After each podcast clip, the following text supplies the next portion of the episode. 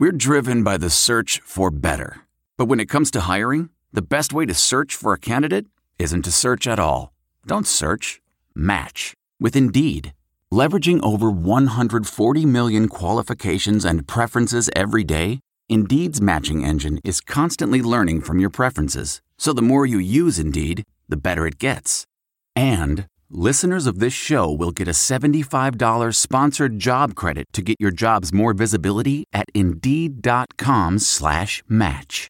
Just go to Indeed.com slash match right now and support our show by saying you heard about Indeed on this podcast. Indeed.com slash match. Terms and conditions apply. Need to hire? You need Indeed. Hey, y'all, Seven Rounds in Heaven is back. We're brought to you by the Armchair Media Network. Down goes Clemson! It is I, Rob Paul, aka the lead investigator on Notre Dame's crowd rushing case. And with me, as always, is AJ. Michigan men can't coach Michigan. Marchese. Uh, don't don't even bring up that school anymore, Rob. One and two for the team up north. Today, we'll break down our 2021 NFL Draft superlatives from this past Saturday in college football. Let's hit it. Seven, Seven. seven, seven. One, two, and one, two, three, four. Seven rounds in heaven with my baby. Driving up to Cleveland, maybe. Looking for a Lawrence or Sewell.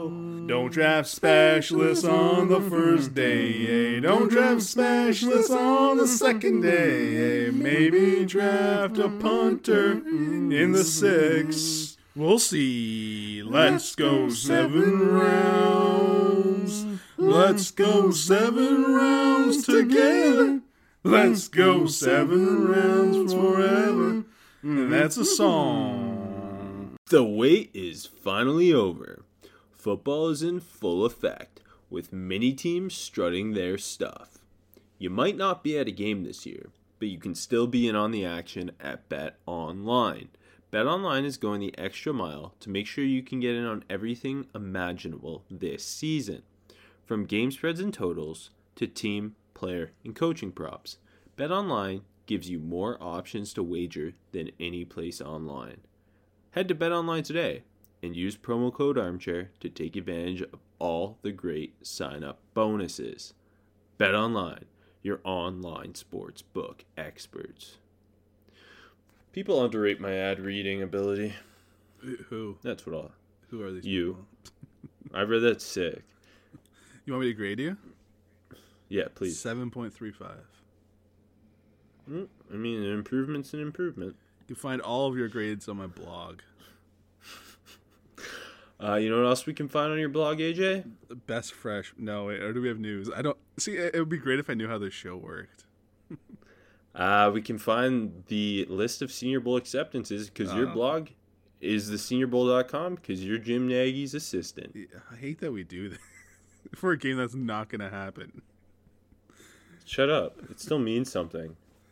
Did you see all the cool videos? Sure. I did. Oh yeah. So Uh, cool.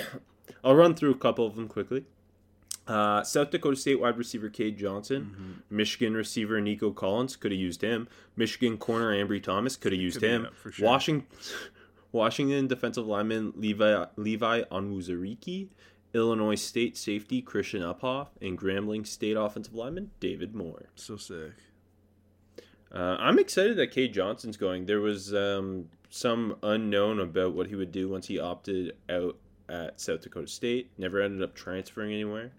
Now we get to see him at the Senior Bowl, and he's a guy who, I in this type of class, he's he. I, I think it'd, it'd be hard to see him go before day three, but like he's one of those guys who I think like a fourth round slot who ends up with a really productive career. No, yeah, that that's fair. Um, I don't know, Rob. I just can't get excited for Senior Bowl stuff right now. But I'm glad we're talking about it. Uh, Okay, uh, Senior Bowl is my favorite thing, so I'll get excited about it. Um, uh, I think Nico Collins is a guy who's got.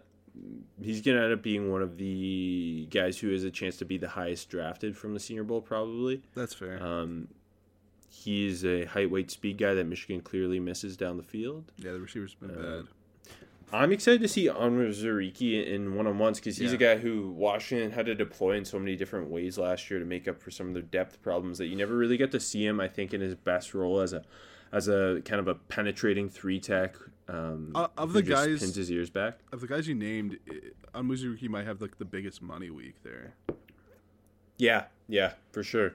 Um, and then hey, we always love the small school guys. Uh, Uphoff's an interesting one because he, he's a he's a big or a long lean safety, 6'3", 195, and a really good kick returner. Mm-hmm. Um, yeah, I, I, I still I'm not the biggest Ambry Thomas fan. I, I know there are Me fans me- of this, but yeah, Me me neither, but seeing the Michigan corners this year makes me think maybe maybe he's better than I thought. yeah, exactly. They've been so bad. Anyways, Yeah. But yeah, no, I'm. I, I know you. It, it seems strange because we're seeing the Pac-12 just start this week. yeah, But because I was thinking, are we getting way more early in, or acceptances than normal? And then I thought about it, and it's like it's almost mid-November, so not really. No. it just seems that way because of uh, how the season's gone. yeah. It's funny like just seeing like the the top twenty five and like there's a seven and zero team and like a two and zero team beside each other. You know what I mean? Like I don't. Yeah, it's the best. It's the best. Uh, okay, but from from there, let's jump into it. Um, let's start with our best freshman this week, AJ. Can you say DJ's name yet? Uiagalelei. Yeah. I literally spent an entire day practicing. Good work. That's that's. Uh, I know. I, I don't even want to say it now because you're gonna look way better. DJ Uiagalelei. It's better. Lele. Yeah. There, we're sick at it. I see. I know how to say it, and then it just gets stuck in my throat a little bit. Like it's my fault. It's okay when you say it alone and there's no pressure. It's like easy, and then like when you're live on a big program like this one, a little Yeah. more pressure. You only get one take. it's it's streaming live on the internet. Um. Anyways, yeah, DJ. You know what's you know what's awesome about him? He just doesn't throw spirals, but he's throwing it through people. He has one of the strongest arms in college football, if not the strongest. I'll say it. I'll say it. Yeah, Freshman. it's insane. It, it's like it's so crazy how fast the ball gets from his hand to the receiver, aka arm strength. It's it's it's nuts. And I mean, he's massive. Obviously, what what was this like the? I think it's like I think he threw more yards than uh, Trevor Lawrence did, except for like one game in his career. Um, the most yards thrown against Notre Dame ever, or something like that. Had a rushing touchdown uh, he's a tank, man. It's just going to be Clemson rolling right on to, to DJ. And Trevor Lawrence can't be thinking about coming back to school anymore because they're just going to push him out for DJ, baby. So they they end up losing obviously 47-40 in double overtime, but uh, to no fault of DJ, put up 40 points on uh, the number 4 team in the country. Um, the fact that he in a normal year wouldn't have even played this year and he's already this talented and Yeah. this good. Like he in a regularly length season, if he was starting from day one, he, he he's like he's on pace to have the greatest freshman quarterback year ever, which Trevor Lawrence already did two years ago, which is just mind boggling. Um, like he he's I mean he's 6'4", 250 and he's eighteen and he's got a rocket launcher for an arm.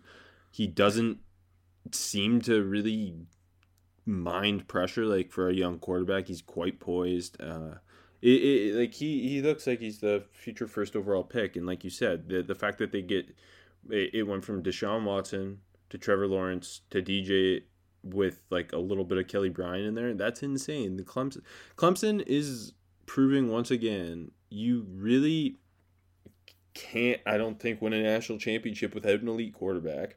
Yeah. Just look at the rest of the like like I know Ian Book's not an elite quarterback. Um that's like the maybe yeah, more on that later. And then like you see Georgia fall, you see Michigan fall, you see all these teams that are supposed to be competitive and their their clear hole is at quarterback and the the schools like Clemson, I- Ohio State, yeah. and Alabama are just going to keep getting these quarterbacks and developing these quarterbacks. That's the other thing too. I, I think that's a good Like- point of like. I don't like it used to be like I feel like it used to be just gravy to have an elite quarterback in college football. Like you could win without one, and if you had one, it, it, it means you're the one of the top teams in the country. But I think that's a good point. Now it looks like you need to have one, which I mean, it's Yeah, I mean, football, of course look- you do. But uh, yeah, no, I think you're right. That's a good point. Use use Alabama as the example. Yeah, They were winning national championships before you needed to have an elite quarterback by playing elite defense, running the ball, and having a veteran quarterback who didn't really make mistakes and was just like a top end game manager. yeah, Fast forward to now, Alabama is one of the most explosive passing attacks in the country every year. They went from like I mean they had Jalen Hurts, who say what you will about him, he was an elite college quarterback. Mm-hmm. To Tua, who's obviously a first round quarterback, to now Mac Jones, who he isn't Tua, but he is one of the ten best quarterbacks in the country. Pretty, I think, pretty clearly. Um, yeah, it just goes to show like Georgia is the be- the best example of the other side of it, that where they're they're getting number one class after number one class. I think they have the most five stars on their roster in the country. But quarterback's been their big hole, and they lose the the largest the largest outdoor cocktail party to Florida, and, and never really felt like they were in it because Stetson Bennett wasn't very good. Then got hurt, and Dwan Mathis is I don't know what Dwan Mathis is, but he's not a starting quarterback in the SEC. yeah, exactly. And I mean, sucks for Georgia because they've had the the big quarterback recruits, but uh, they uh, they leave. So, anyways, More on DJ though. Point being, like he is, he we got to see two games, two starts for him. He led two comebacks, fell a little bit short in double overtime to Notre Dame in the second one, obviously, but like he's gonna be a Heisman favorite next year. yeah, no, for sure, for sure. Um, and I mean, like, it's it's kind of crazy that we can watch two games of a guy and say he's he's he's got a good chance of being the first overall pick, and he's like. It's kind of like you could see a guy, and it's like we can guarantee he's going to be a top fifteen pick. You know what I mean? Just because of the Uh, well. He he's also doing it with probably Clemson's weakest supporting like, class in a while. Yeah, like wide receiver wise, Yeah. like it, it's obviously a good college group, but it's it's like this is the first time they haven't had like an absolute Uh, dude a, a top there. 33 drafted wide receiver. Yeah. Well, I mean, last year it was Tee Higgins and Justin Ross, and this year it's just Amari Rodgers. I mean, more on my boy Cornell Powell later, The but king. Yeah. Yeah. yeah, but like Cor- Cornell Powell's more like a Sharon Peak of Clemson receivers. nice. You like that? I was thinking about that all last night. Wrote that down. But uh, yeah, point being, uh, uh, how many years away? Twenty twenty three. Like Yeah. DJ's gonna. I mean, we're so quarterback rich in college football right now, which is hilarious when you see schools that are supposed to be elite, like Georgia, like Michigan. Joe and, Milton. And they still can't figure out the quarterback. Yeah, Joe Milton's terrible. Joe, Joe Milton's just Dwan Mathis playing in the Big Ten. Whoa. Threw for 350 yards, man. Come on. They both have massive. Yeah, Dwan Mathis also has a huge arm. Um, Uh, okay. Do you have any other best freshmen? Like he, D, DJ Uyangalule. Look, I did it again. Um, was I think pretty clearly the best freshman. Uh, Yeah, But do you have anybody else that stood out? yeah, let's do some more quick hitters. That was a lot of DJ talk. Uh, your guy at Texas, Bijan Robinson, baby, had a monster game there. Yeah, that's that's my other one. Outside of the fumble, Yeah. Yeah. Um, but he's so much fun to watch. He's big too. Actually, uh, yeah, very much so. Speaking of fun and speaking of big, Chip Trayanum at Arizona State is my new favorite running back in the country. Like 5'11", 230, had the two big touchdown runs for Arizona State. Uh, he he's a ton of fun. No pun intended. I, I thought he was awesome. Um, What what about the what about the freshman receivers six seven that they just kept throwing to? yeah, sick. Arizona State is awesome. I'm. I mean, it was a great I love game. I'm, I'm I'm sad they lost though. Me, me, oh, me too. There, I, I don't know. I just there's something about seeing Herm and Marvin on the sideline that just makes me happy. Uh, you want two more quick ones? How about how about how about Baby Gronk himself, Michael Mayer, six five two thirty five. He looks more filled out than that already, though. I thought he was he was dynamic for Notre Dame. Um, he, he- like I know they talk him up like crazy, but he, he looks like he's gonna be a first round conversation tight end. And uh, lastly, because he was my one of, another one of my favorite players on this week. How about Central Michigan's Daniel Richardson, baby? He's 5'10", 205, playing quarterback.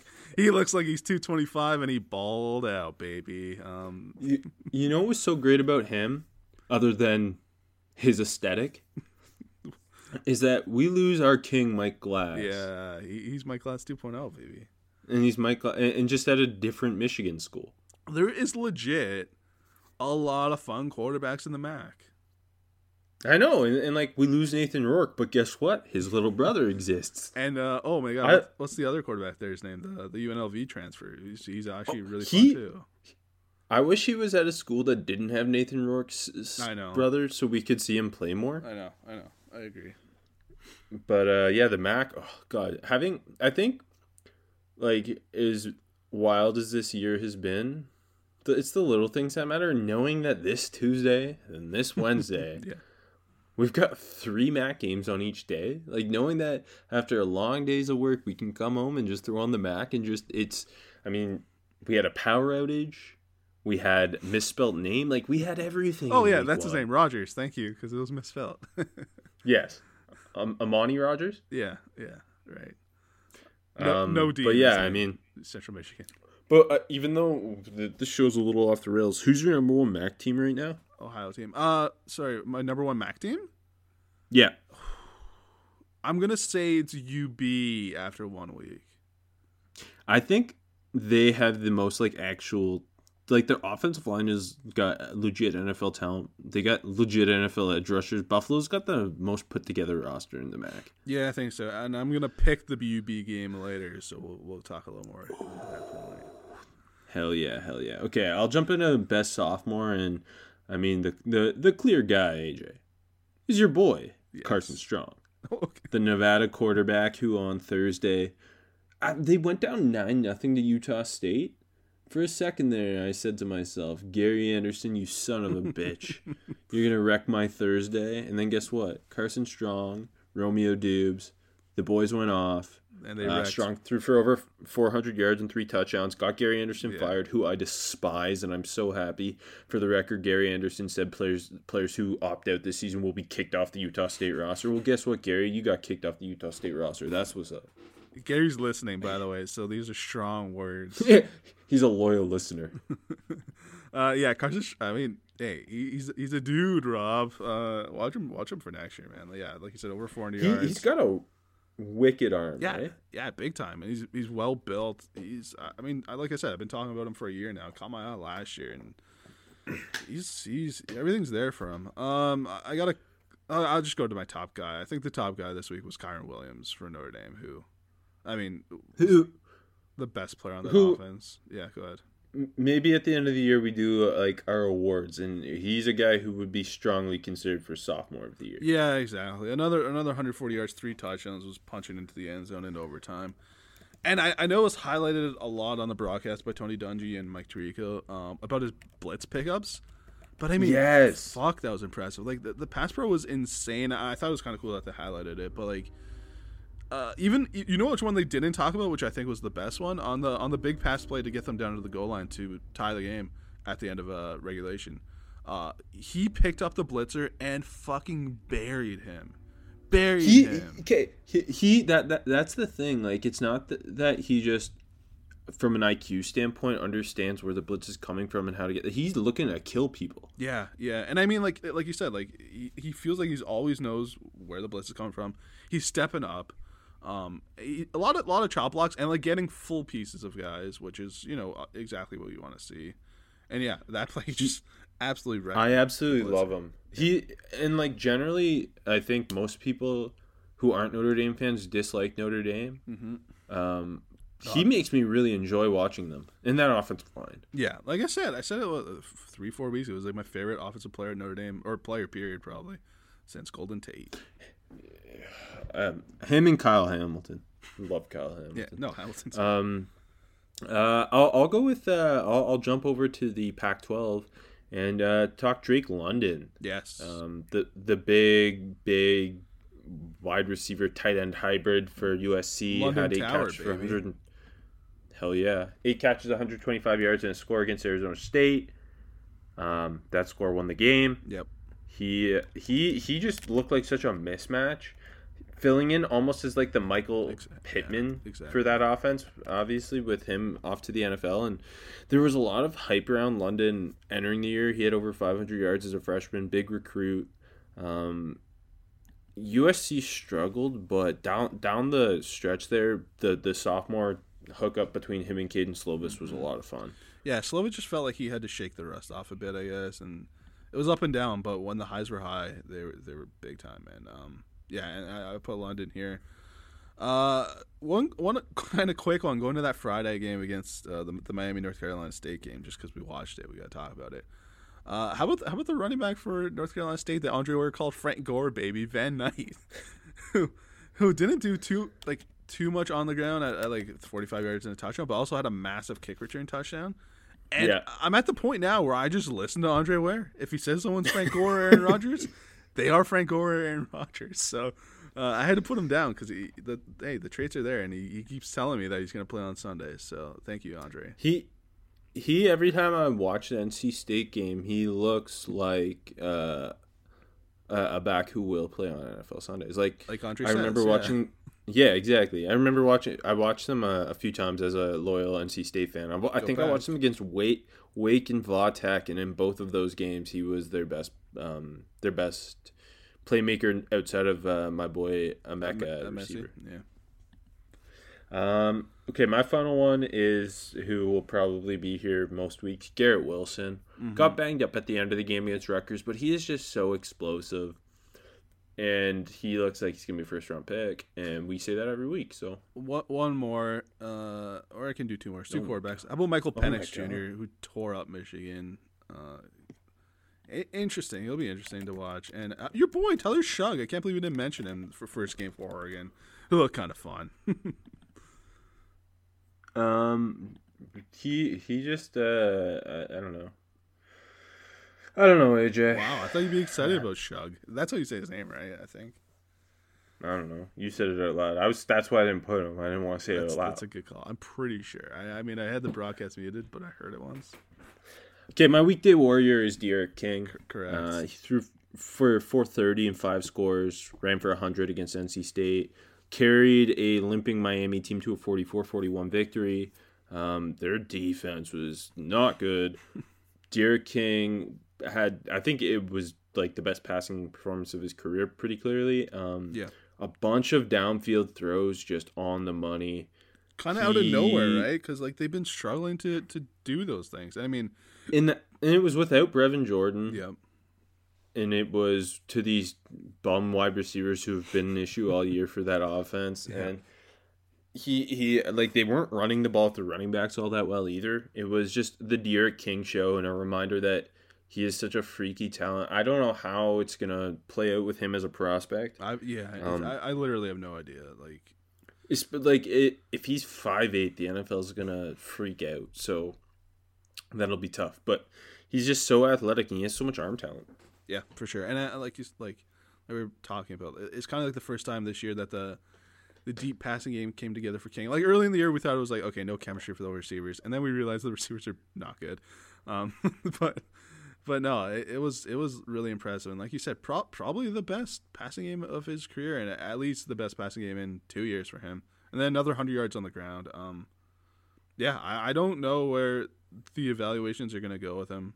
Um, but regardless, I, I'm glad he's he's stepping up the passing game.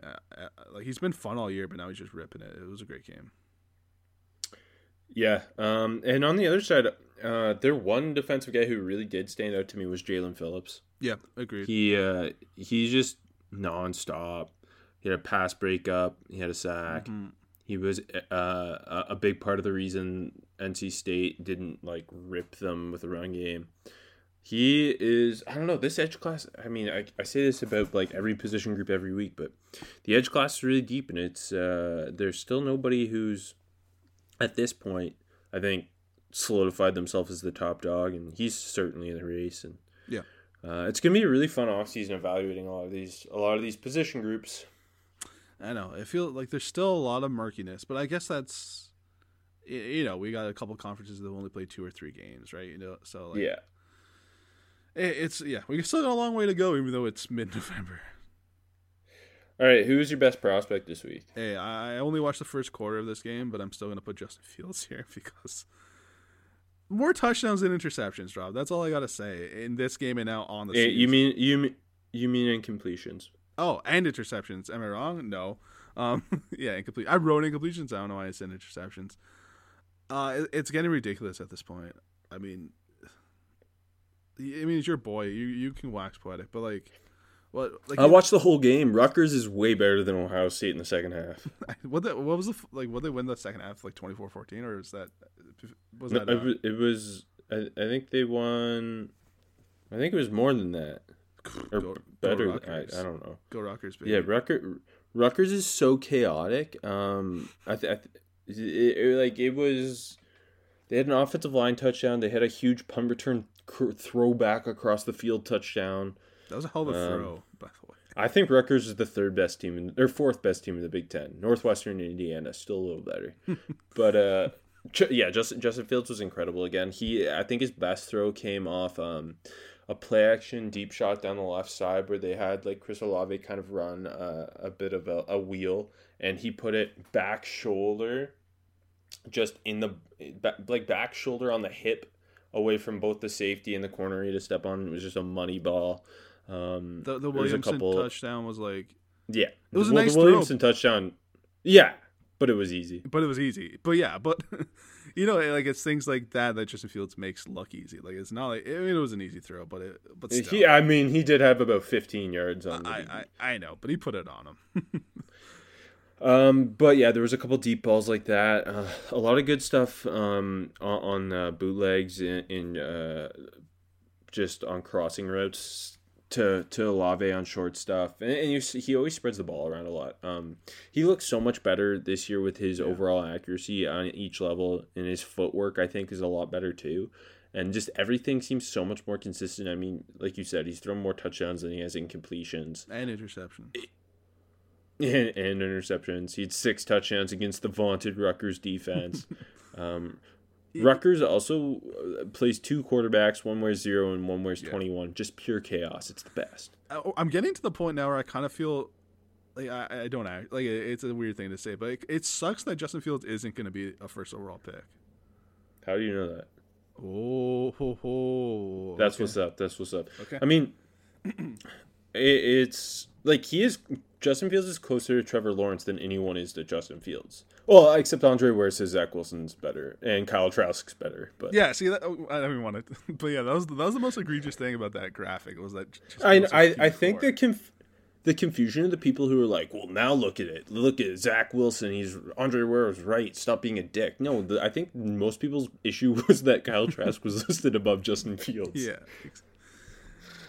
And speaking of Zach Wilson, I also put him under best prospect because in his biggest game of the season on Friday night against Boise State, uh, he threw for 359, had three total scores, was as Zach Wilson as he ever is.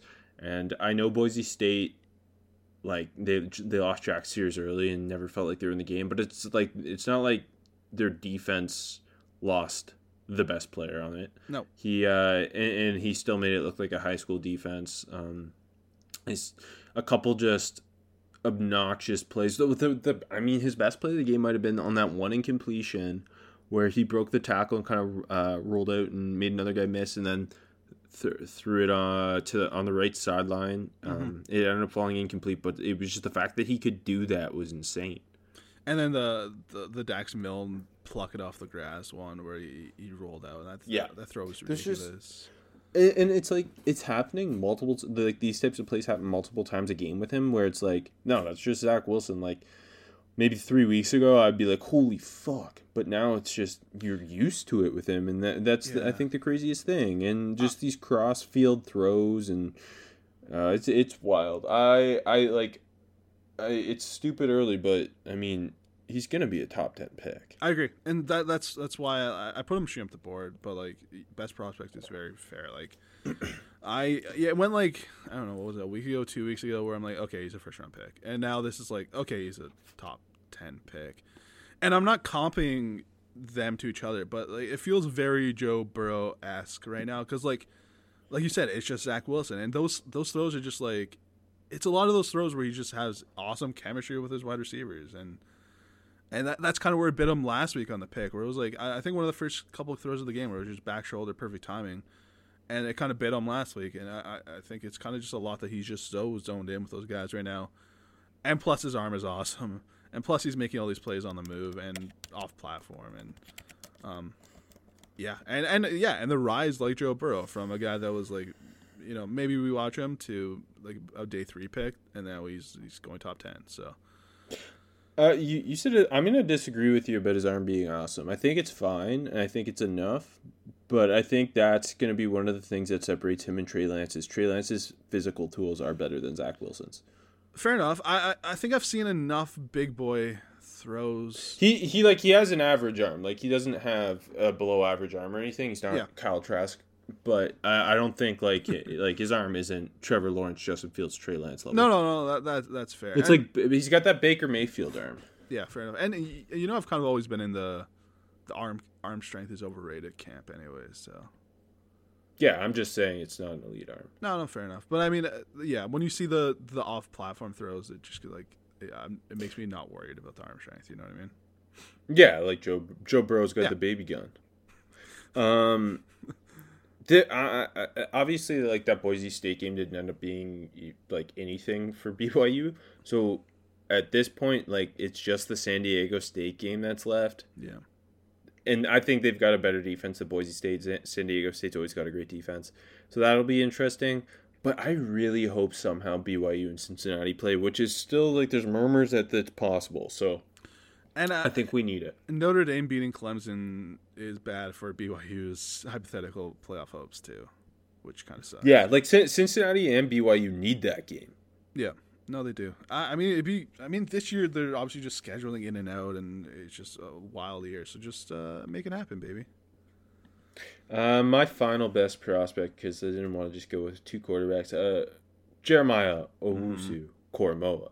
I mean, he they gave up 40 points, but he was such a game changer. Yeah. Uh, he obviously had the touchdown on, on the on off the Travis Etienne oopsies. Um, had a couple tackles for loss, just all over the field. Had this the forced fumble on uh, the receiver. He and, and I've seen who was it against earlier in the season. He had it felt like the exact same play where he forced the fumble in the exact same way. Um, but he's gonna be a first round pick. It's gonna be weird, especially with how the Isaiah Simmons thing is playing out. If Yeah. the like he has a more defined role than I think Isaiah Simmons did at Clemson, For sure. which will help. But I wonder if he'll be viewed as a safety, if he'll be viewed as a linebacker, or if he'll be viewed specifically as a nickel defender, which is like in that overhang role at Notre Dame where he mainly plays. Um, he's gonna be a really fun one. This linebacker class, I, I, it's shaping up to be incredible. Yeah. Got got called for the PI on on Hunter Renfro Jr. But like, I always always hate those the back half PIs where like you make the play on the on the ball, but like your arms wrapped a little bit. Uh, some of those are always so ticky tack. I thought this one was a little ticky. Um, it's because you're a former DB like me. yeah, exactly. And uh, one more one more play I want to highlight is uh, to start double OT. He's he blitzed and forced the. I think he got credit for half the sack, but forced the, the sack on DJ to start double OT, and I, that that blitz was awesome. Kind of just ducked the guard.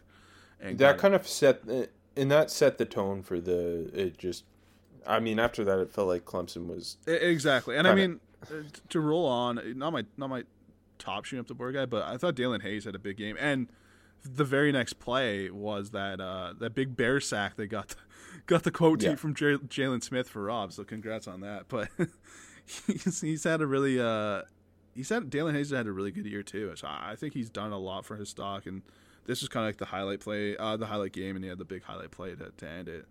So he's one of my shooting up the boards. Uh, I, we kind of named a couple of mine in best prospect. Who's who's your top shooting up the board? um my my top one i i might have to go with um just liam eichenberg again Okay, who i've yeah. i think i've put here a couple times just because i mean it really felt like to, to me i didn't enter that game thinking clemson could win or thinking sorry notre dame could win and then immediately Kyren Williams pops off that touchdown run, and that was a like that offensive line just gave him the perfect hole. Eichenberg working to the second level on the linebacker. On that Yeah, line. he he made the key block to spring it, Yep. and he's just been so much better than I expected this year. No, for sure. I mean, he went from I think being a potential day two guy. Some people thought maybe a guard. I think we were both a little all over the map with him over the last two years. Yep.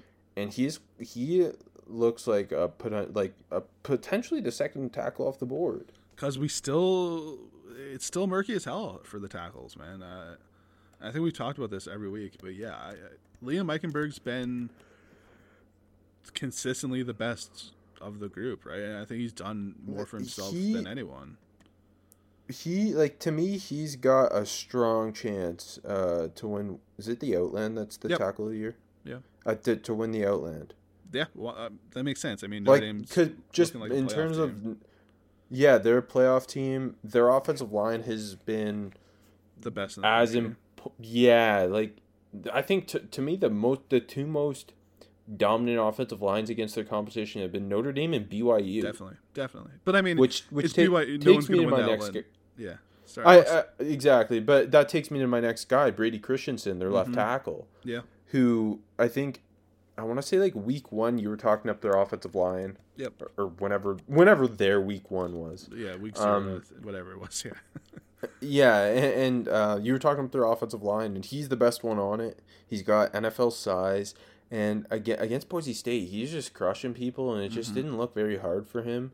Um, yeah, he he's another guy who look, like looks like he could be a day two tackle. Yeah, no, that's a good point. I, I think I think in the summer we both kind of like thought he was interesting, but I, I I don't I don't think it was just all there. And, and now it looks like it looks great. And obviously the whole group around him is great. Like, hey, one of our guys in the summer actually, James Empey had a good had a good season at That's center there. Um, but I was no, way too low on Christensen in the summer. yeah, no, we both were definitely definitely. Um, And, and can I just can I name one more BYU guy? please, Khyiris Tonga, yeah, the okay. man yeah, for sure. blocked a punt, had the forced fumble on a little chase down. Yeah, just swallowed up any inside run. I- like I put him for a you play don't the draft score. nose. I I thought about putting him there too, like, be, because obviously the the forced fumble and the pump block were huge, but like in terms of what he was doing, like in base like as a as a run defender, where he's not like putting up numbers, but he's the reason you can't run on them. Um, he just controls the line of scrimmage every week. And if you're looking for a nose tackle, like this is the dude in this class. I Definitely. think, right? Like, you, you know you know how I feel about nose tackles. I'm usually like, all right, maybe wait until the fifth round to kind of fucking draft him. I love. Khyiris Tonga is is awesome, and it's every week out of him, man. And I, I think it's kind of more exciting because like you, you know, like the other big pr- nose tackle prospects are usually like high recruits and like they're at big programs and the media talks about them. But you never hear Khyiris Tonga's name from anyone outside of like some draft people, right? So I think Instead that just Andre Ware. Yeah, well, he's the best at what he does, Rob. He knows everyone and he knows who's good. He's the best. Um, but Tom, I, lo- I'm, I'm really, really loving Khyiris Tonga this year. And like you said, just like he's constantly stuffing the run. He's constantly like, like even like in pass pro, like he, he probably doesn't need double teams, but they, they, they give it to him. So that's eating up two blocks in pass in the pass rush is huge. And then, like you said, he, he always feels like he's making big plays and like a, a great motor. He's all over the field. Um, like you said, I think he's the dude at nose tackle, and uh, he probably probably goes above where nose tackle should go. Yeah, like he he to me like if you're looking for how what what round did uh Leki Fotu went I think the fourth round last year right y- yeah, like one fifteen ish, if I remember correctly.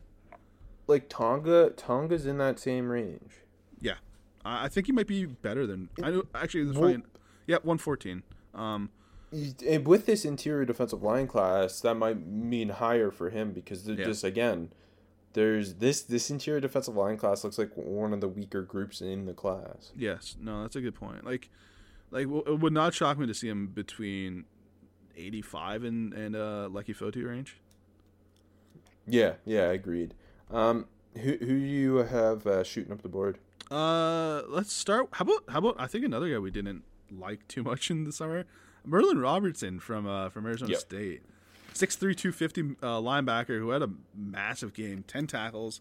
Uh, the huge TFL on fourth down on the goal line to stop USC, and then the great interception to to on a just a great play on the ball there. Like I thought that was a hell of a game. Um, the Arizona State defense was great until the end of the game. But I definitely think he, he kind of caught my eye the most, especially from guys that we, we watched in the summer. Um, that that's pretty impressive though, and it's a six three two fifty guy, and he's he's making interceptions, and I, I don't. I didn't really feel it from him, and I know. Remember, there was a lot of like fans of his in the summer, and I think we both kind of were like, eh, "I don't Well, know about him." There, there's a lot of hype with him just within that program. Like they, they Yeah. love him. Um, but yeah, he he that I think that like you mentioned the interception that really stood out, and just how quickly he got downhill on that fourth down stop. Mm-hmm. He flies around and he he's well built. Like he Yes. is he's got weight to him. He's got height to him. Yep. Um, and he, he he's moving pretty damn well uh, for a linebacker of that size. Um, I'm, I, there's way too much quarterback talk on the show already, but I'm just gonna quickly throw out Desmond Ridder, Yeah. who I don't think I don't think he's gonna come out this year. Um, but he's definitely got to watch for next year. Just the overall athleticism is the thing we talk about every week. His ability as a as a runner, and you don't always see it with him as a passer. And like he wasn't great as a passer against Houston. He used his legs to be the absolute game changer and pull them out. But like one maybe one more year, and if he can clean up some of his accuracy and his like like his touch and decision making, because he has the arm talent He does. Yeah. he like he's just very very interesting i think one more year of development there would be huge for him um but like if he did come out i, I th- like he's a top 10 quarterback in the class just based on the physical tools No, uh, def- definitely. I, I put him here too. Um, the running ability, I, I didn't think he was so explosive last year, and now it's like every game he's like having 100 yards and multiple touchdowns, and breaking off big runs. Uh, like you said, the, the arm talent is all there, and I said it to you yesterday that the the cap comp kind of popped into my head, and uh, obviously Kaepernick was pretty successful throwing the ball in his career at Nevada, but um, did most of his damage on the ground. Kind of built the same. Uh, I think kind of similar arm to be honest, kind of a similar motion. But anyways, uh, definitely i put like him. that i like that comp Yeah, it just popped. You know what? It popped in my head when he had that uh, the QB sweep touchdown. Anyways, uh, while we're at, while we're in Cincy, I put his running back Gerrid Doaks too, who's who's Desmond Ridder's Vitawa baby. He's six foot two thirty, and I guess he's been behind uh, Michael Warren, but. Uh, 184 yards and a touchdown in this one, breaking off big runs at that size. I, I felt like I felt like the week of the big back. I- Isaiah Spiller, we didn't talk about him, but also had a massive game. Um, felt like the week of the bigger running backs, and kind of kind of got my juices flowing. Rob, I, I had fun there. i'm gonna name two more guys two corners whose teams ended up losing but I think I think we Uh, got the same here. Go ahead. eric stokes from georgia and derion kendrick from clemson Okay, Ken, uh, I I put Stokes. Kendrick is interesting. I th- his stock is kind of like I, I, he's been like a quiet riser this year. It feels like. He well he he's a former I think five star who originally was a receiver at Yep. Clemson. He was an athlete coming out, and I think he was originally a receiver. He made makes the shift to corner, and like he is so clearly athletic and smooth and has great ball skills, but he's still learning the position. You can kind of see that, and you you can see um like maybe not the greatest tackler in the world, but Mhm. like he is he's a guy who it's a it's it's a, a fun corner class, but I I still don't think anyone's really solidified themselves as that third corner off the board. Yeah. and and you're you're seeing guys with like uh like Eric Stokes has been awesome all season. He's overshadowed a bit by Tyson Campbell. Um, and he obviously had that great play on the pick six in this game. And then there's a guy like Derion Kendrick who's just so athletic and like all the tools are there for that upside, but obviously, um, he's still developing. And uh, I don't know, both both of them I thought played really really good games when maybe not everybody around them was. No, that's a good point. And Stokes feels like he's going to be that corner to covet in like the second round. Yeah, he he just feels pro ready. That's kind of the vibe I get with him. Yeah, no, that's that's a Like high high floor. Yeah, yeah, And like sure. you see Tyson Campbell opposite him, you're like Tyson Campbell just looks like that prototype first round corner, and he's so smooth and physical and athletic, and you love it. But Stokes is also quite long. He's showing really great eyes. yeah, I I think, and, and it, he this is like his third really good performance this year. Uh, when I've been watching Georgia. For sure. Uh, you got anyone else here? No, do you have anybody? No, no, we hit it. And let's let's move in. Uh, sliding on the board, I was not impressed by Tyson Campbell's performance. And I mean, like, how much is he gonna really slide? But I, I think he's just like like well, we saw the Kyle Pitts touchdown. I think he's like struggling at the catch point, and like uh, he looks the part, like you just said. Everything looks perfect, but like struggling at the catch point, and the ball skills seem to be like inconsistent at times.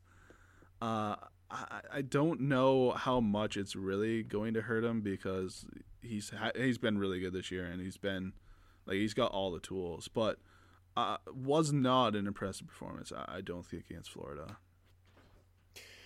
I part of it like I don't like he the Kyle Pitts is Kyle Pitts like that's tough. Yep. But also you have to think about it is that's that's two guys who are supposed to be first round picks. Yep. And he he he obviously got called on pass interference. Then Kyle Pitts made an insane play. Yep. Um, but then the Trevon Grimes one, exactly. it felt like he was he was he was there, but he didn't. He That's- couldn't disrupt the catch point. exactly. Trevon Grimes did make a really great play, but um, these, there's still inconsistencies with Tyson Campbell. I mean, like we we jump back to that Auburn game and he just shut down Seth Williams. Mm-hmm. You get really excited there, but uh, that's why I said like nobody has clearly solidified themselves as that third corner after um, uh, Surtain of uh, Caleb Farley this year. Yeah. No, that that's yeah. I think you're definitely right. Um. Uh, who's your who's Can, your top? can I? Can I? I'm gonna, I'm just gonna transition um to to a corner who he's not my top slider, but I just want to point this out. Shaun Wade again Mm-hmm. against Rutgers. Like he's not having the year he's supposed to have. Like Yep. was he terrible? No. Like the Penn State game was worse, but even at the end when Rutgers was still gunning to put up points, even though it was over, like he he uh, got dunked on by a tight end for a touchdown, and really just the continued problems disrupting the catch point, which we saw the week before against Jahan Dotson, and uh, the kind of the instincts are a little questionable uh, in coverage. Um, he it's just been a tough transition to the outside, and you're you're maybe he's not that definite first round corner. And that's again a, Yeah. a guy who's also competing to be that third corner off the board after he, he showed so much promise as a nickel last year. Yeah. No, de- definitely. And now, like, I wonder if the NFL is gonna view him as an inside corner. Well, there's even talk um, about safety. Yeah. So, n- that- We'll see. We'll see. Uh, I, I I put another guy like who's a, a big name. Like I, I thought I put Jackson Carman. Like he wasn't that. Yeah, he's he's on mine. Yeah, but he just he's But not he- impressing me at, at all. No, he's. But when you look at it in terms of, like, is this guy this? You can see why he Yeah. would be a draftable tackle, but when there was a first round hype around him, he does not play like that. He No. is, like, especially the the the sack you mentioned the Daelin Hayes sack, but the one before that. He just got goofed by. I'm not going to be able to say that Notre Dame pass rusher's name, but he got killed on that. He oversets a lot of the time because I think he's not the greatest athlete in the world, so he'll overset outside uh, to try and beat speed, and then you just counter inside, and that's how you beat him. Um, but I think he's a guard. I think you're probably right. Yeah, I, but e- even like I I I know the first round talk is kind of faded, but there's still like still day two talk a lot. But no, Well, yeah, because he was a big recruit, and he's at Clemson. He's like, like Clemson doesn't get big recruits on the offensive line generally, so I think that's why there's some extra buzz around his name. yeah, no, exactly. Uh, who else do you have sliding? How, how do you have a long list this week? Uh, I have a couple. Why do you have a long list? no, I no, my list is pretty short. Like, so good. let me hear yours. Okay, uh, USC safety Talanoa Hufanga. I thought he looked not like a top safety prospect against Arizona State. Like the the you love him because he plays so aggressive Yeah. and he he looks to kill people. Um, but on that big Arizona State, uh, what was it, Rachaad White kind of like swing Yep. pass touchdown. He had he had White right there for a TFL, and White just put a little wiggle on him and, and blew by him and. I, I so I it's just the athleticism concerns, which like he he's a really physical box safety, and you you love the the killer hits, but I thought he struggled in coverage. He struggled like he struggled open field tackling. That Um, whole USC defense could not tackle. No, no, like it, it looked so easy for Arizona State's like yak guys, and they were without their best wide receiver in Frank Darby. Um, and Hufanga's also got the shoulder history, and I think I've some people don't think the safety class is that good. I think it's really deep. I don't know if there's a like definite top dude, but Mm-hmm. in, in a deep class, I think Hufanga is maybe a little more limited in his skill set uh, than some people think. No, that that's that's fair. I, I I don't think either of us were big on him in the summer, but you're you're, right with like the hype. Um, can I can I stay in the Pac-12 and give you a big one here, Rob? Please. How about Jet Toner going over for Stanford? Yo, that first kick was hilarious. Yeah. Oh, this is a okay. For, first of all, I mean, Jet Toner is a name at kicker, so I'm sure the he was on the NFL radar. So this this brutal brutal game at Oregon, I think he actually probably did slide down the board. And uh, while we're here, kicker talk. Uh, Borregales keeps being great. Uh, the the BYU kicker hasn't missed a kick this year, hitting over 50 yarders. That's one to watch. This is this is just quick. This is my kicker corner, Rob. Yeah, you can have you. I, I, I've muted you. Do what you must. I don't know the Florida kicker's name, but he's pretty good, and then kind of fell apart. But anyways, uh, Ton- Toner was Toner was bad, and this kind of this kind of end, ended it all for him, Rob, in my opinion. okay, okay. I didn't know he was like that. He mattered, but good Everyone to know. Thanks. AJ. Thank you. Uh, I I- I'll jump. You mentioned a Georgia defender earlier. I'll mention another, Monty Rice. Yeah, um, yeah. against Florida. And I know he was playing banged up, Yeah, but they really like a lot. Once Pitts was out, a lot of that offense was the free releases to the running backs, just dink and dunk, picking up stuff or beating them on wheels. Um, and, and they like he, he's supposed to be the the kind of the quarterback of that defense. And I know they were without Richard LeCounte too, which really hurt. But he he he seemed kind of all over the place. Um, and, and as a run defender, his run fits were not great, and he was he he was uh out of place a lot. I, I and again I mentioned earlier, really strong linebacker class. He's he's a guy who I like, but I don't know if he can be a day two pick. you can say a lot of the same things about Ventrell Miller, who was across from him, and like less of a name than Monty Rice, but a guy I, I liked a lot early in the season. I thought, okay, this could be a, a riser dude, and uh, he's kind of gone silent the last couple weeks and struggled too. And I think I I think he's it's kind of funny that Rice and Miller were both in this game, and I think you can say a lot of the same things about both of them. Um, and I will give you oh quickly Trey Sermon. Um, I he I think is not well. He got banged up on his final run. He had a big thirty six yard garbage time carry, but before that he was super ineffective. And Master Teague, who hasn't been great, has been more effective than him. So I think Trey Sermon's kind of gonna fall Yeah. to the side. Um, but Pac twelve after dark. How about Hamilcar Rashed Jr., uh, the Oregon State pass rusher, who took on the Washington State strong tackle pair uh, in, uh, Abraham Lucas and Liam Ryan, and he couldn't do anything. Who, uh, if, if I remember correctly, you, you didn't like Rashed in the summer, right? I do like him. Oh, okay. Oh, you didn't like Tryon, right? Right, right. Um, Yes, correct. Yeah, no, I, I, I didn't stay up to, to watch this game, but no, that that's that's interesting. Um, there- The- he- he's Washington got- State, Washington, Washington State looks really uh, fun, even though Nick Rolovich is a questionable person. yeah, but like he's he's fun on the field, I think at least. His his quarterback's a, a, a kid from Hawaii who went to the same school as Tua and Marcus Mariota.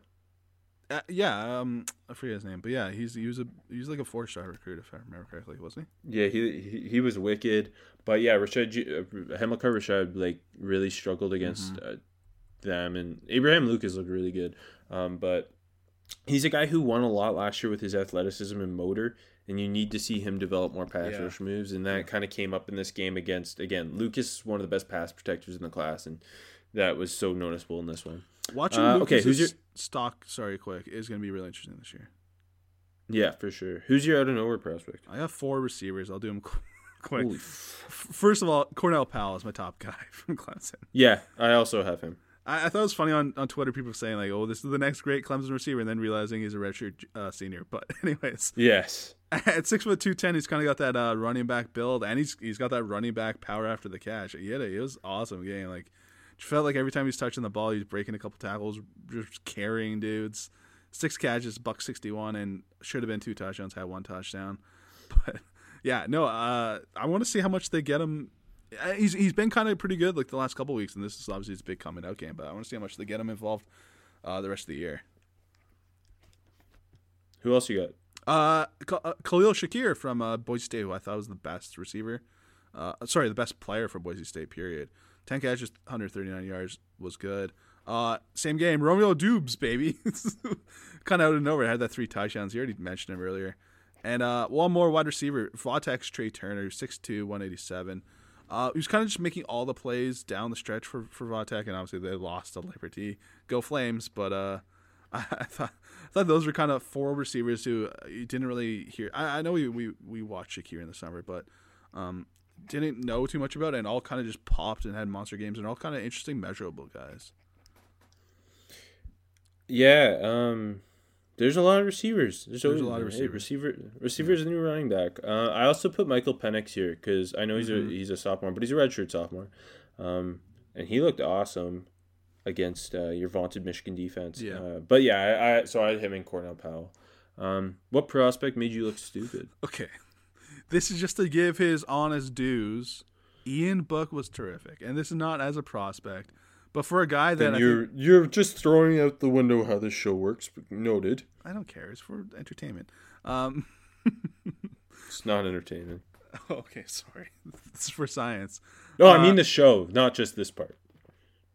Yeah, I know. Oh, I know. Um, anyways, okay. I mean, look, we shit on Ian Book all the time, and for for right reasons. And he still had the hilarious fumble where I literally burst out laughing. But I mean, he balled in this game. He balled, and I I, I just felt like I couldn't not give him some credit here. Uh, like, uh, pretty impressive the way he was just you know navigating the pocket, working out, working through the garbage, finding guys. He was composed and he pulled it off, and you know ran the ball really well. Uh, Ian Book had a good game. And uh, who's your who, what's your Ian Book comp? Fucking Colt McCoy or something. And I think that's that's accurate. You wish it's Trevone Boykin. Oh yeah, Boykin Boykin a better athlete and worse person than than Ian Book, but yeah.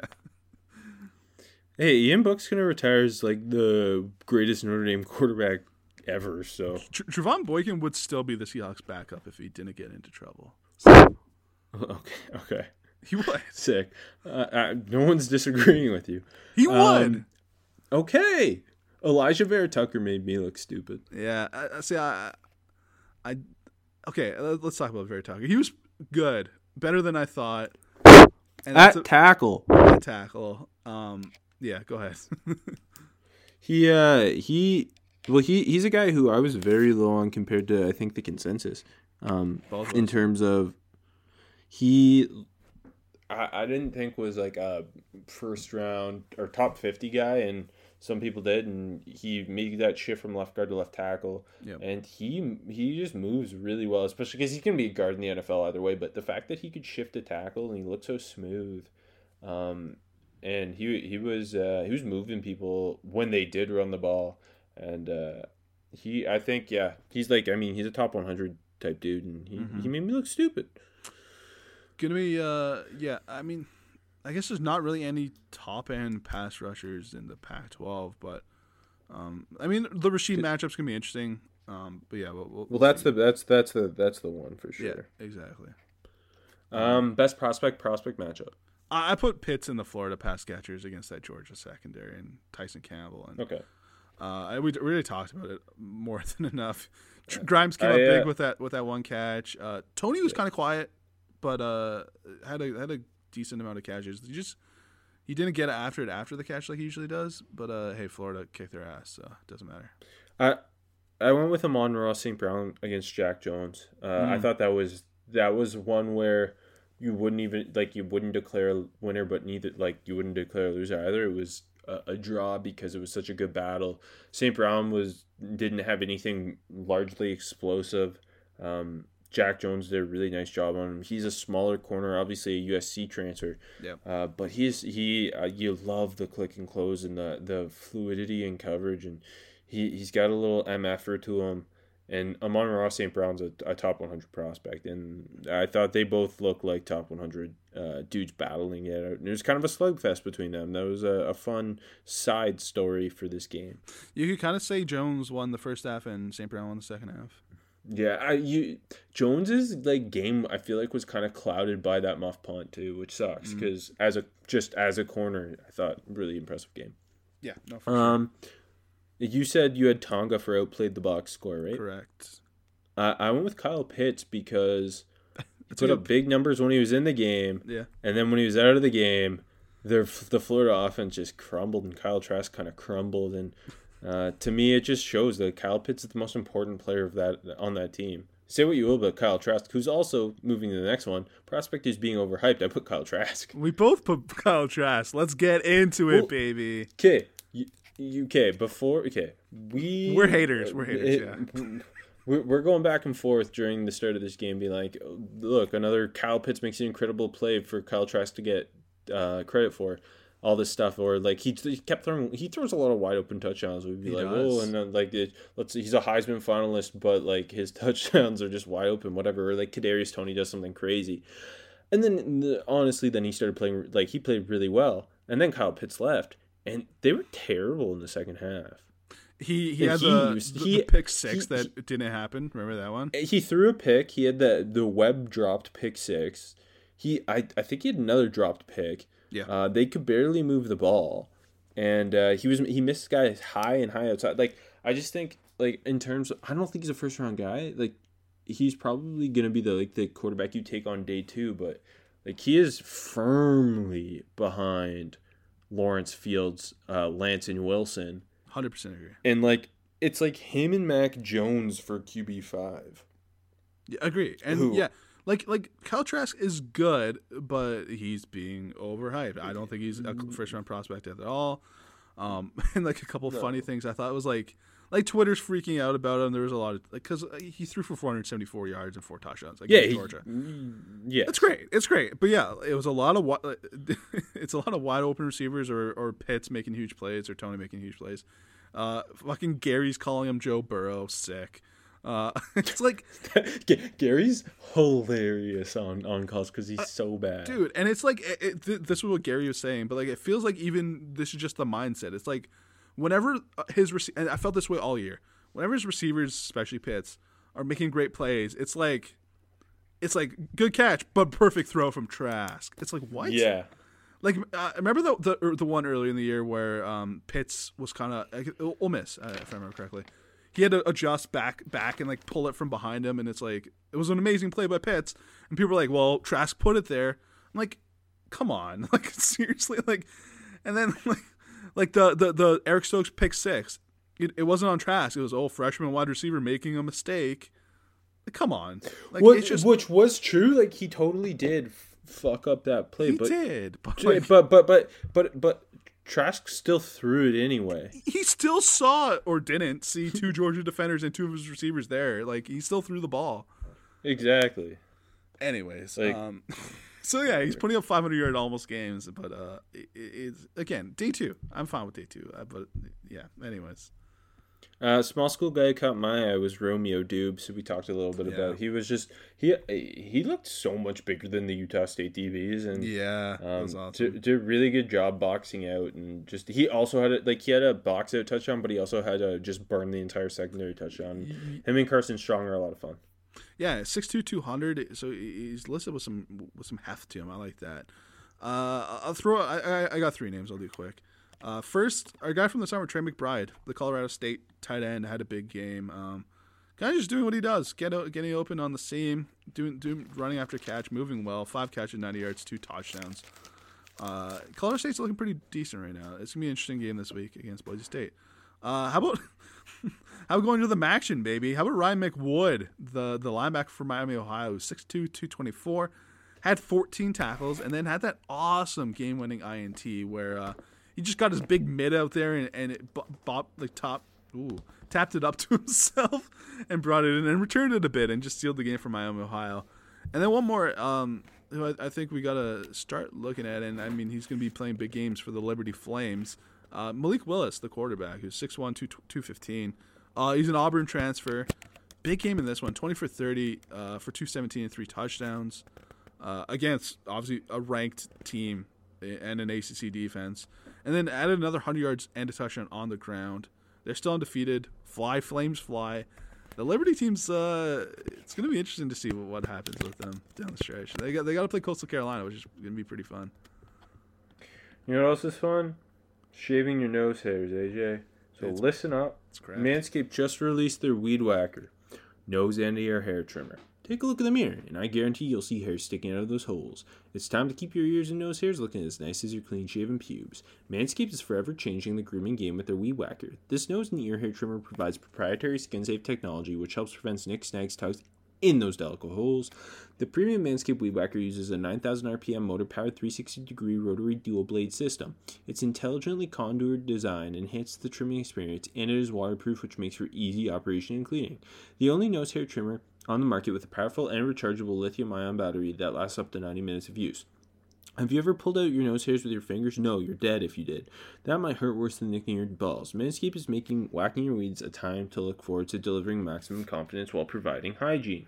Manscaped wants you to also, I read, this wrong, you will get a replaceable battery because they want you to replace your battery every three months to keep that weed whacking time clean and enjoyable.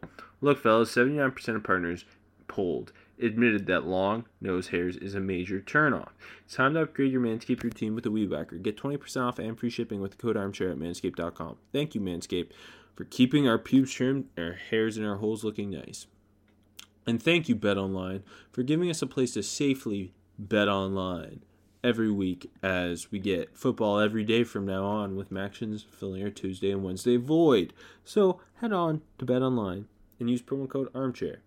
Uh, and Bet Online is a presenting sponsor for my five picks of the week, and AJ's one short of a, a six pack. How'd you do last week, AJ? Two, two and three. I started two and zero. I thought it was gonna all come together and it fell apart. Um, I went three and three to bang my uh, missed game through, so I'm 23 and 17 on the year.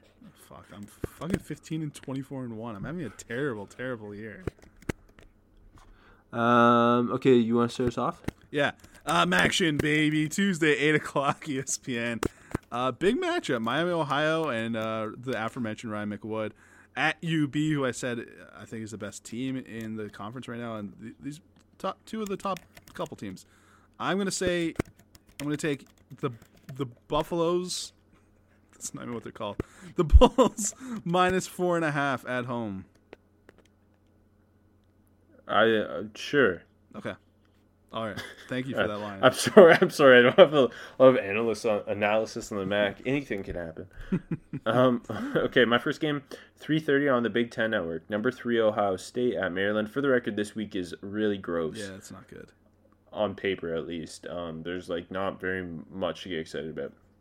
Uh, but as it turns out, Maryland's one of the best teams in the Big Ten.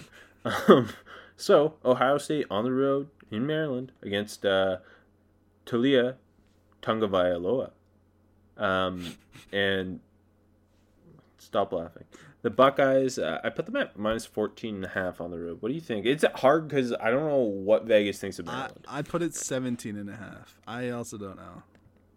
Did you take this game as well? Yeah, I took Maryland plus the points, baby.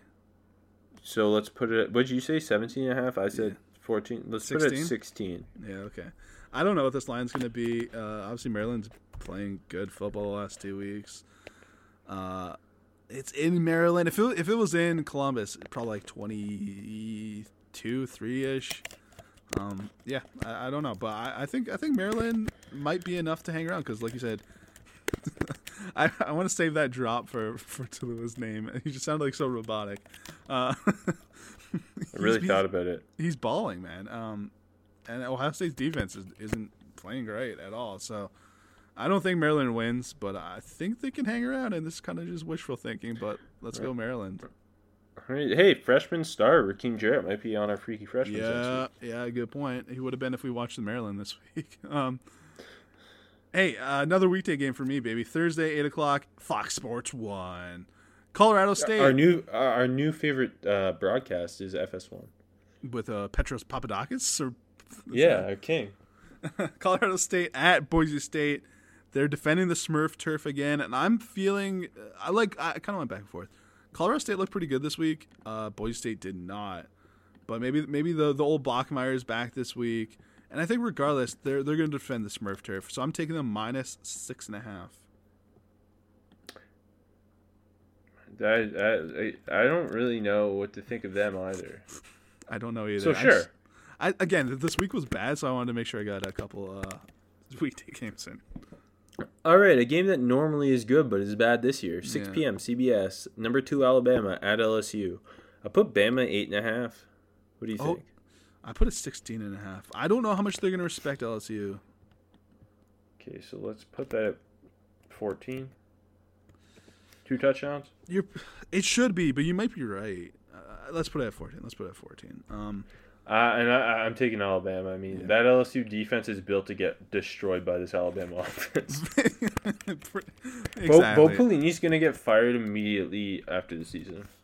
Uh, yeah, yeah, he is. I I- again, this is gonna be interesting because I mean it's usually a marquee game, and LSU is the defending national champions, but I I don't know how much respect they're gonna give them at home in Death Valley. It's it, this line is gonna be interesting to see when uh when you can check it when you're listening to it, but we can't because it hasn't come out yet. Uh, my next game, I'm going to your your uh, your game. Seven thirty ABC, number ten Wisconsin at Michigan. Uh, Wisconsin's got like COVID, so this might not even happen. I I, don't really know. Michigan's terrible. It's all just a big question mark. This game, I put it at Wisconsin minus three and a half. Okay, I uh, I also picked this game. I'm also picking Wisconsin. It might not happen. It's just because this week is bad and this is the primetime game. I put Wisconsin minus ten. Again, I don't know how much respect is going to be given to the Wolverines. Do they do they deserve that three and a half line? No. But Wait, again, like okay, you're just you're being uh you're being a, a, a unhappy fans bias. Wisconsin hasn't played in like three weeks. They're on the road. And they have like COVID running rampant through the, the. COVID There's issue No way is it'll the be big that issue. big. Yeah, the COVID issue. Is Would, would you put it at ten? yeah. Put it at six then, I guess. Okay. So, And I'm taking Wisconsin. Michigan sucks.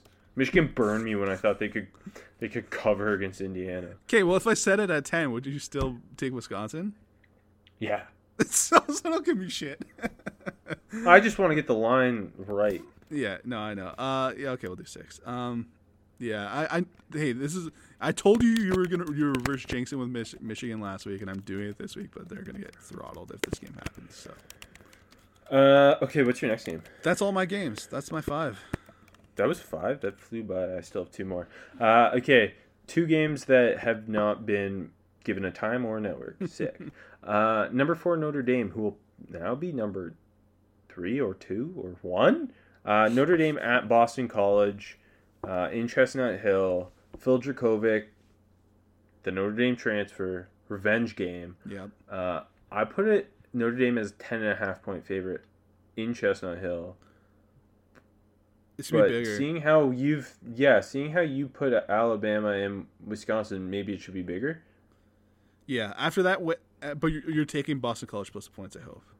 Yeah, I'm taking Boston College. Yes. Okay, you're right. So what This what is do you think I should put it at? 13 and a half.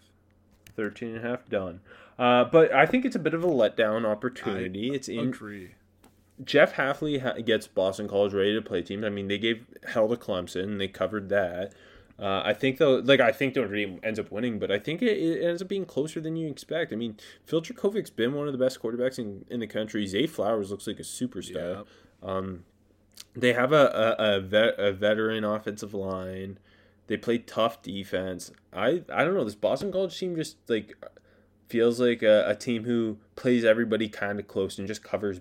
So yeah. Yeah, both Catholic schools, so there's no, uh, there's no, they they're praying to the same gods. There's no bump there, Rob. Um, Ah, good point. Thank you.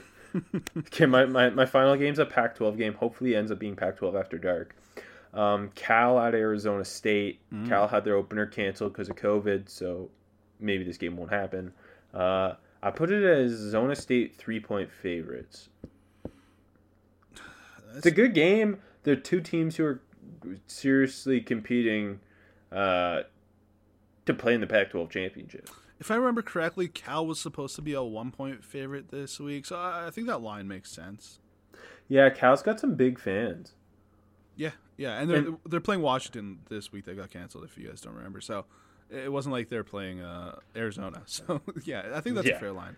Yeah, and I, I'm taking Zona State. I mean, I think Zona State might be uh, this this podcast team this year. Who knows? They yeah, no, uh, they very much so could be. They, I think I enjoyed them the most uh, of any team this week. And we're just happy the Pac-12 and the MAC are back. So tune in next week for more Maction and Pac-12 After Dark talk. Why? Why? If you have T-Mobile 5G home internet, you might be hearing this Why? a lot. Why? Every time your internet slows down during the busiest hours. Why? Why? Because your network gives priority to cell phone users. Why? Good question. Why not switch to Cox Internet with two times faster download speeds than T-Mobile 5G home internet during peak hours? Okay. Stop the whys and visit cox.com slash 5G home for details. T-Mobile prioritizes certain T-Mobile phone users over home internet users during times of congestion.